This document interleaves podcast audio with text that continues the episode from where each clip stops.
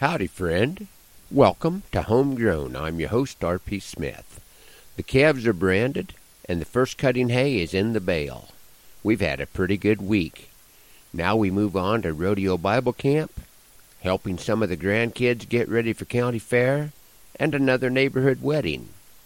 It would seem like these events might not really tie together, but any time you're spending time with people and reinvesting what others have invested in you, the ties go far beyond what is easily observed.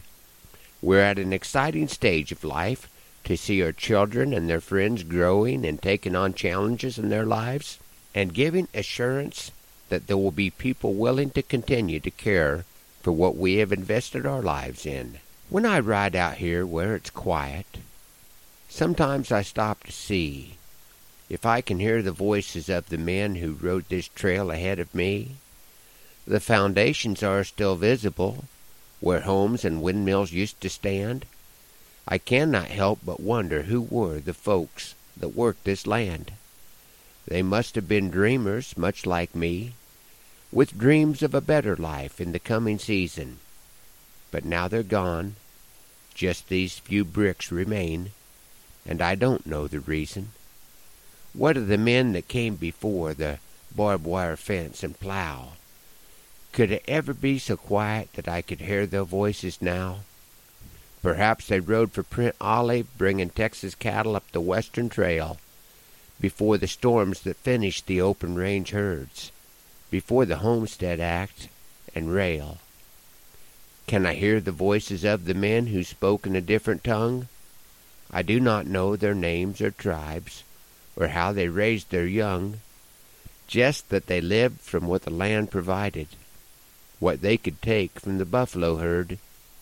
The wind is moving through the blue stem, and I thought it spoke a word. Then I think of the men that I have known, of their conditions and their choices, and the lessons they have taught me, and I can hear their voices. The voice of my grandpa who looked at death as an adventure, not a worry, while he waited for his Saviour's call. He built with his hands, he was in no hurry.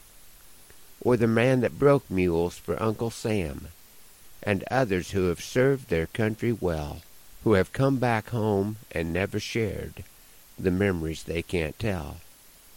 Even though things didn't always work out just the way these men had planned, they thank the Lord for the life they've had, living here close to the land. Now I seek the voice of my Maker, who knows all history and what shall come to pass, a beginning and an end, an anchor on this sea of grass.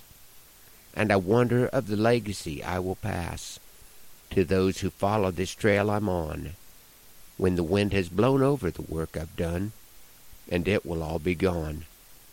Perhaps as they stand on this grassy hill, that wind will carry a voice, and they will know that every day here is a gift from the Lord.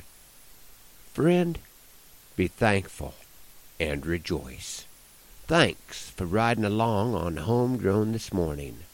Hoping that the Lord blesses you real good today, that He is raining on your place, and that our happy trails cross again soon.